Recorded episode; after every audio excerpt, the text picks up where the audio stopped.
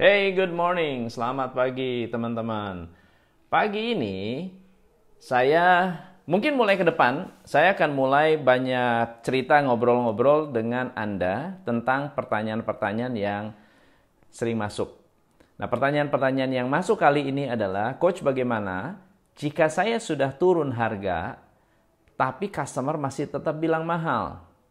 Apa yang Anda rasakan ketika Anda sudah murah, anda sudah tipis marginnya, sudah setengah rugi, banyak subsidi yang Anda berikan, tapi ternyata customer bilang, calon customer Anda bilang, wah harganya masih kemahalan, di luar budget saya.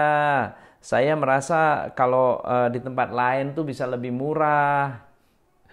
Apa yang Anda rasakan? Good morning Dedi, good morning Darmawan. Thanks for joining, thanks for coming. Ya, hari Minggu, selamat hari Minggu Albert. Uh, thank you for for joining. Thank you for joining.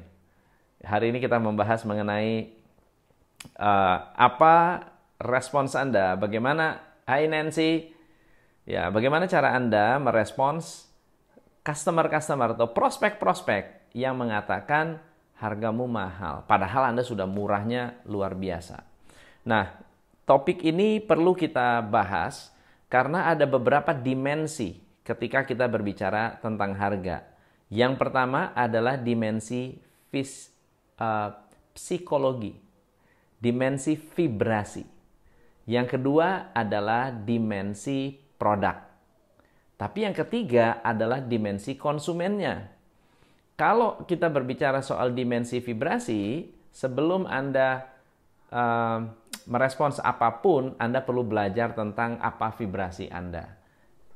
Saya sapa dulu, good morning semuanya, good morning Ketut, good morning Filami. Please come and, and share Anda dari mana supaya kita bisa saling menyapa ya, supaya Anda bisa saling menyapa. Hari ini hari Minggu, so uh, mungkin saya akan bikin sedikit uh, lebih lebih serius, uh, lebih santai tapi uh, uh, apa panjang ya serius ya. So perasaannya apa? Please komen, perasaannya apa? Kalau Anda sudah murah, Anda tetap dibilang mahal. Apa perasaannya? Mungkin ada yang merasa sedih, down, eh, nggak uh, happy, bahkan ada yang nggak pede, ada yang merasa bahwa um, uh, kayaknya ini customernya nyebelin banget gitu ya. Pasti memungkinkan, pasti bisa terjadi seperti itu. Tapi saya ingin memberikan Anda satu tips. Tips pertama adalah jangan merespons negatif. Jangan bela diri, jangan down, jangan uh, panik, jangan merasa uh, tertantang, jangan uh, jangan negatif terhadap respons ini. Oke, okay? justru sebetulnya ketika ada customer yang bilang, oh hargamu mahal. Kalau saya nomor satu, saya akan uh, menganalisa dulu, kenapa customer bilang harga saya mahal. Saya akan cek feeling saya. Itu yang nomor satu saya akan lakukan. Jangan-jangan ada yang namanya transference. Transference adalah penularan emosi dari saya ke konsumen. Saya tidak pede, konsumen jadi nggak pede. Saya nggak yakin, konsumen jadi nggak yakin. Saya tidak melihat value dari produk saya, customer akhirnya bisa melihat value yang negatif dari produk saya. Teman-teman, itu bisa terjadi yang disebut transference atau projection. Projection. Saya memproyeksikan vibrasi negatif kepada konsumen karena vibrasi saya saat itu sedang nggak mood. Makanya sebelum saya bertemu prospek, saya itu afirmasi dulu. I'm a great coach, I'm a great coach, I'm a great coach, I'm the greatest coach in the world.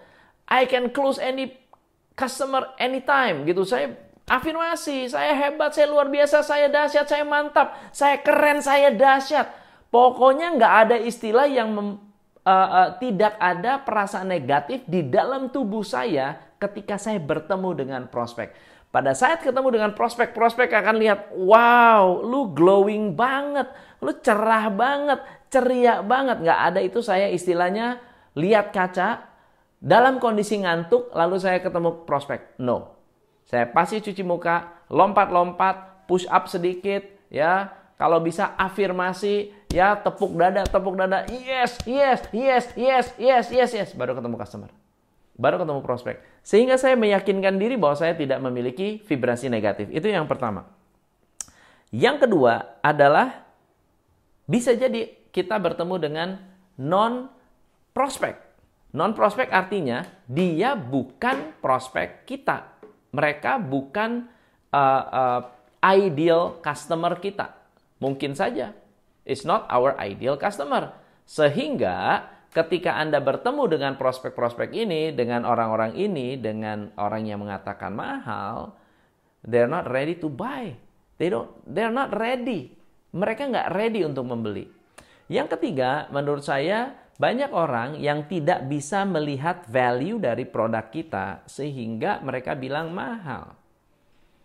Ya, tidak merasa bahwa oh ini loh ternyata value-nya, oh ternyata value-nya seperti ini. Oh pantesan kalau begini murah banget ya. Ketika tidak melihat value orang akan melihat ini adalah mahal. Yang keempat adalah mereka melihat memiliki produk Anda memiliki resiko lebih besar daripada tidak membeli produk Anda. Membeli produk Anda memiliki resiko lebih besar daripada tidak membeli produk Anda. Dan ini sangat wajar. Banyak sekali orang yang uh, takut membeli karena takut maintenance. Contohnya, ah saya nggak mau beli motor ini ah meskipun bagus tapi boros. Kalau saya udah pakai boros, ya. Ah saya nggak mau beli mobil ini. Kenapa? Mahal maintenance-nya. Saya nggak mau beli iPhone. Kenapa? Soft setiap aplikasi yang saya download harus bayar. So, uh, risiko dalam memiliki produk Anda lebih mahal daripada kalau tidak membeli. Um, saya pernah mau membeli sesuatu, saya lupa apa, tapi saya ingat, wah di rumah ada anak-anak ya, misalnya beli anjing gitu ya. Saya suka anjing gede. Wah, kalau saya beli anjing, dan saya suka anjing yang galak. Saya suka anjing galak. Saya suka anjing tuh yang, wow, agresif gitu. Saya suka. Nah, tapi saya bilang, wah kalau saya beli anjing, saya happy. Tapi di rumah ada bayi. Banyak sekali kejadian anak digigit anjing. Jadi saya bilang resiko untuk mem memiliki produk ini lebih besar daripada kalau saya tidak membeli produk ini. Walaupun saya suka. Oke. Okay? Uh, eh, mana yang menurut Anda nyambung dengan Anda, Anda boleh komen ya. Kemudian yang keenam biasanya nggak ngerti cara pakainya. Saya mau beli oven, nggak jadi karena nggak ngerti cara pakainya. Beli mesin cuci, mampu beli tapi nggak tahu cara pakainya, nggak jadi beli. Ya, um, saya membeli smart TV belum lama karena selama ini saya berpikir uh, teknologi akan berkembang terus dan bisa jadi apa yang saya beli hari ini dalam uh, dua tahun ke depan sudah ketinggalan zaman, teknologinya sudah nggak match lagi. So jadi saya tunggu sampai saya uh, mem, mem, me, apa ya, menemukan TV yang paling canggih baru saya gunakan smart TV karena saya pakai smart TV untuk uh, belajar. Nah, kemudian uh, biasanya yang ketujuh adalah tidak punya ikatan emosi. Tidak ada ikatan emosi antara Anda dengan prospek Anda atau produk Anda dengan prospek Anda. Orang yang sudah suka dengan produk tertentu atau dengan punya nostalgia dengan produk tertentu, mereka memiliki ikatan emosi. Nah, ketika tidak memiliki ikatan emosi, mereka akan cenderung akan bilang hargamu mahal. Oke. Dan yang terakhir adalah punya pengalaman negatif saat berinteraksi dengan kita, punya experience yang kurang menyenangkan dengan Anda. So, gimana cara kita um, menjawab kalau ada yang bilang hargamu kemahalan.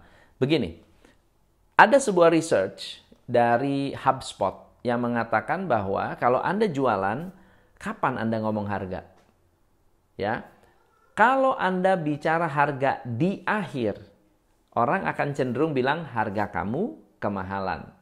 Tapi kalau Anda bicara di awal dan kebanyakan closing terjadi di kepada orang-orang yang menyebutkan harga di awal. Pak, range harga kita dari sekian sampai sekian ada masalah nggak?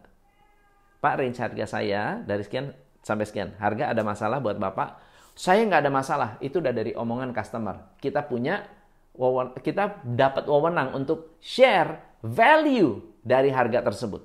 Tapi kalau saya sudah ceritakan, Pak, barang ini begini, begini, begini, begini, begini, terus tanya harganya berapa? Harganya sekian. Wih, mahal sekali. Berarti penjelasan kita tentang value dibandingkan harga yang akan dikeluarkan, value ini belum cukup. Value ini belum cukup, belum belum belum diterima oleh prospek kita, oleh customer kita. So, gimana cara kita menjawab orang yang mengatakan hargamu kemahalan? Ini tips saya yang penting sekali. Nomor satu, jangan jawab, tapi tanya. Jangan menjawab, kenapa harga Anda mahal, tapi Anda tanya, Bapak datang ke sini nyari barang ini atau bukan? Saya datang ke sini, saya bilang, Mbak, ini harganya berapa ini? Wih, mahal banget. Saya akan nanya, Pak, ini yang Bapak cari atau bukan? Kalau bukan, let's find out another uh, uh, product. I'll share with you another product yang you cari. Daripada dikasih barang, dijelasin panjang lebar, waktu dikasih tahu harga, Anda bilang kemahalan. So, cross check dulu. Ini yang Bapak cari kah? Kalau dia bilang, iya sih. Oke, pertanyaan yang kedua. Pertanyaan yang kedua adalah, apa yang Bapak suka dari barang ini? Apa yang Bapak suka dari mic ini? Ya, apa yang Bapak suka? Oh, saya sukanya ini begini. Saya sukanya ini. Tapi saya nggak sukanya di sini, di sini, dan di sini. Anda akan mendapatkan idea tentang kenapa harganya mahal. Kenapa mereka bilang, uh harga lu mahal. Oke. Okay? Yang ketiga adalah, kenapa Bapak butuh ini sekarang? Karena kita nggak pernah tahu. Kalau dia bilang, hey, kamu uh, jualan produk, uh, bilang mahal, lalu saya tanya, Bapak butuh ini sekarang nggak? Enggak sih. Oh pantas. Jadi banyak orang bukan soal price-nya, bukan soal harganya, tetapi banyak faktor lain, dimensi lain yang menyebabkan orang karena satu-satunya yang gampang bilang adalah ah hargamu mahal, paling gampang itu, ya. Yang ketiga Anda tanya, memang Bapak butuh ini sekarang? Ya, kalau bilang enggak berarti let's skip. Oke. Yang keempat adalah kalau Bapak nggak beli sekarang, ada ruginya nggak? Kalau Bapak beli sekarang, ada ruginya nggak? Kalau Anda bilang, dia bilang, oh iya, ya kalau saya nggak beli sekarang ya saya rugi. Karena ada sense of urgency dari orang-orang yang membeli sekarang. Ada rasa, saya butuh sekarang nih, maka saya beli sekarang, saya cepet-cepet. ya. Ada sesuatu yang harus dilakukan sehingga akan terpaksa Kalaupun mahal dia beli dengan terpaksa. Oke? Yang kelima, Anda perlu tanya, Pak, boleh nggak saya tanya? Uh, sebenarnya Bapak ini ter, uh, keberatan dengan harga atau biaya? Apa maksudnya, Mas? Harga adalah sekali. Kalau Bapak nanya harga, harga itu sekali Bapak nggak akan dapat biaya lagi. Tapi kalau biaya setelah Bapak beli, Bapak punya biaya untuk memelihara produk ini. Jadi Bapak masalahnya di harga atau di biaya. Kalau harga sekali Pak, kalau biaya seumur hidup. Anda beli mobil harganya 500 juta. Anda keluar uangnya satu kali. Tapi biaya perawatannya seumur hidup. Betul ya? Jadi Anda tanya, tanya kepada customer, Pak, Bapak keberatan dengan harganya atau keberatan dengan biayanya? Anda beli tas harga 10 juta. Dengan beli tas harga 100 juta. Oke, harga 10 kali lipat. Tetapi yang 10 juta dalam satu tahun itu lusuh. Orang ngelihatnya langsung image Anda jelek. Yang 10 juta ya, 10 juta nih. Mahal loh, udah cukup mahal. Tapi orang bilang, ih, misalnya contohnya, saya dengan istri saya. Istri saya beli tas harga 10 juta. Ini tidak menghina harga 10 juta ya, tolong jangan salah mengerti. Tapi tiba-tiba tas itu uh, tidak dirawat dan mudah untuk lusuh. Lalu pergi ke, ke pesta, ceritanya begitu ya. Ini ini exaggeration. Saya pergi ke pesta, Lalu orang bilang, wah Coach Tom sedemikian hebatnya masa istrinya pakai tasnya lusuh seperti itu. Wah itu lebih mahal tuh. Itu biayanya lebih mahal daripada harga tasnya. Karena nama saya lebih mahal daripada harga tas 10 juta. Jadi lebih baik saya beli 100 juta dan tidak ada komentar negatif seperti itu. Lebih baik saya beli yang 100 juta, orang akan bilang, wah pantas isinya kosong, bagus, tasnya keren. Misalnya contoh, itu itu di luar dari uh, di luar dari konteks harga. Karena apa? Ada biaya yang tangible, ada yang intangible. So saya kasih contoh tentang biaya. Suatu hari saya mau beli mobil.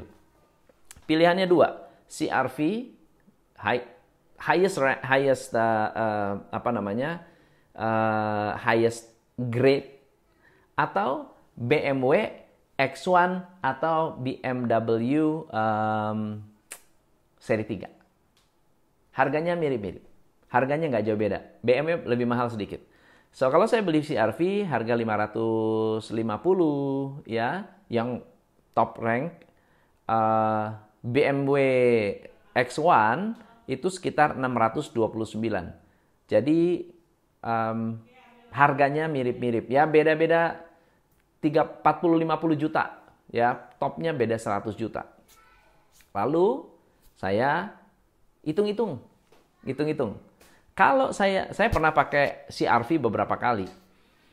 Uh, pengalaman saya dalam lima tahun pemakaian ganti ban itu bisa Eh, seluruh ban ya, ya satu kali sampai satu setengah kali. Jadi ada yang memang hausnya cepat, ada yang hausnya lama. Tapi uh, minimal satu kali saya ganti ban dan ban itu harganya satu jutaan per ban. Oke. Okay? Kemudian uh, saya pernah uh, mengganti spare part yang cukup tinggi, cukup mahal saya bisa keluar uang waktu itu 25 jutaan.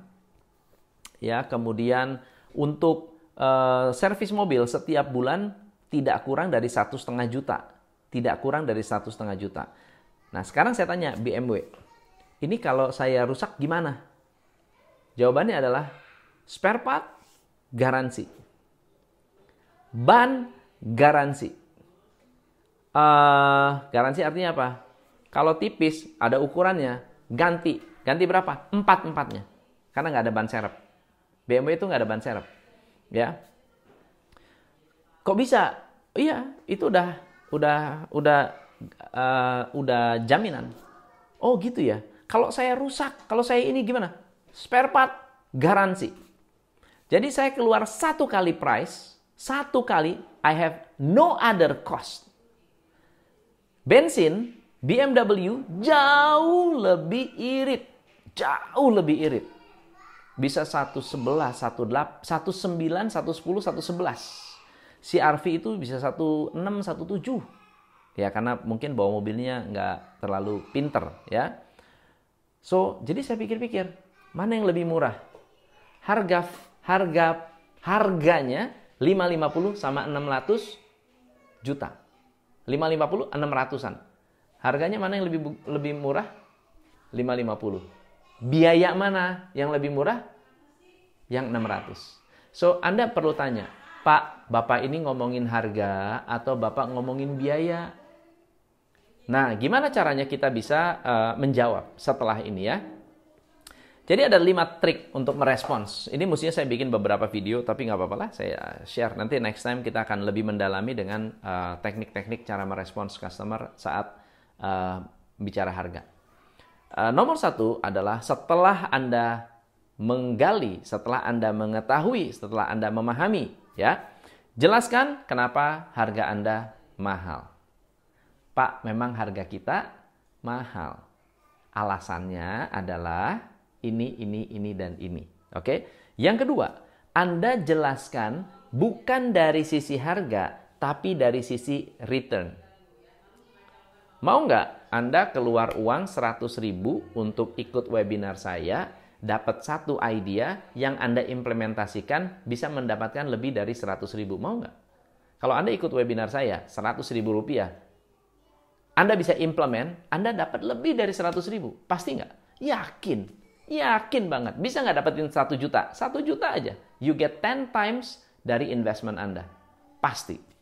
Betul ya? Kecuali nggak dipraktekin ya. Kecuali nggak diimplementasikan. Oke? Okay?